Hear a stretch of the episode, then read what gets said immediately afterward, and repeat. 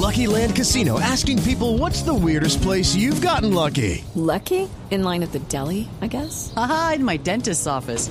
More than once, actually. Do I have to say? Yes, you do. In the car before my kids' PTA meeting. Really? Yes. Excuse me, what's the weirdest place you've gotten lucky? I never win and tell. Well, there you have it. You can get lucky anywhere playing at LuckyLandSlots.com. Play for free right now. Are you feeling lucky? No purchase necessary. Void where prohibited by law. 18 plus. Terms and conditions apply. See website for details.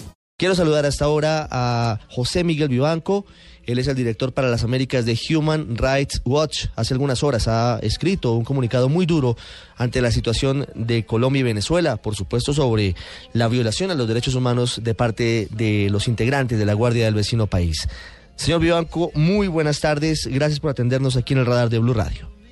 Muy buenas tardes. Quisiera que nos contara, por favor, cuáles son los puntos más importantes de este documento en el que usted eh, señala que lo que está haciendo Venezuela con la deportación masiva de más de mil colombianos es un hecho muy grave, violatorio de los derechos humanos de, de una cantidad muy importante de personas. Efectivamente, desde el minuto en que nos enteramos que el presidente Maduro había dictado un decreto de emergencia restringiendo derechos básicos y autorizando a las fuerzas de seguridad venezolanas, a la Guardia Nacional Bolivariana, pero a otras también, otras fuerzas de seguridad, a, allanar viviendas, vehículos, personas sin control judicial, sin una orden judicial, eh, a desalojar eh, a, tanto a colombianos como a venezolanos, eh, sin que existiera mayores controles.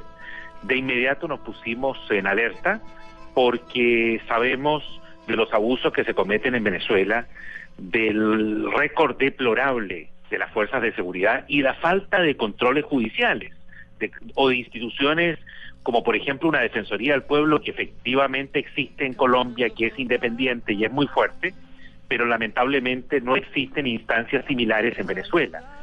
Y con el curso del, del, del, tiempo, durante estos últimos días, hemos podido recoger y recibir información y evidencia creíble que da, digamos, que demuestra eh, que se están cometiendo abusos muy graves por parte de las fuerzas de seguridad de Venezuela, eh, incluyendo la deportación de, más de mil personas, desalojos forzados de viviendas, destrucción de viviendas, eh, agresiones físicas y, también verbales, humillaciones por parte de las fuerzas de seguridad venezolanas a colombianos que viven legalmente en Venezuela y a otros que no tienen papeles, pero que no ninguno de ellos ha podido, incluso algunos hasta venezolanos, hacer valer sus derechos ante instancias eh, locales independientes, violando normas constitucionales y derecho internacional que protege a cualquier persona de unas eh, operaciones de esta naturaleza que son las que se están verificando en la frontera,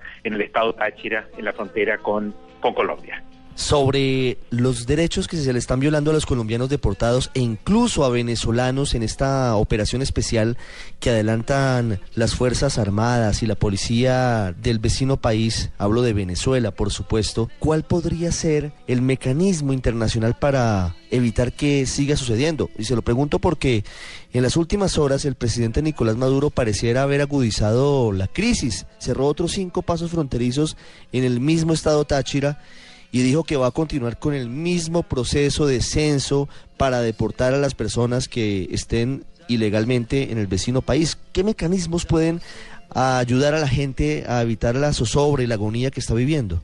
El único mecanismo viable, dada la soberbia con la que se conduce el gobierno de Venezuela y, y entendiendo de que esta es una crisis generada allí, eh, es una crisis eh, planificada, deliberada eh, por el gobierno de Venezuela, de Maduro, probablemente con el propósito de distraer la atención nacional por la grave crisis económica, social, de inseguridad y la enorme impopularidad del régimen. la única opción que queda, en mi opinión, es el que la comunidad internacional y en particularmente en particular la OEA se movilice y pueda ordenar que se constituya en ese sitio una misión de verificación.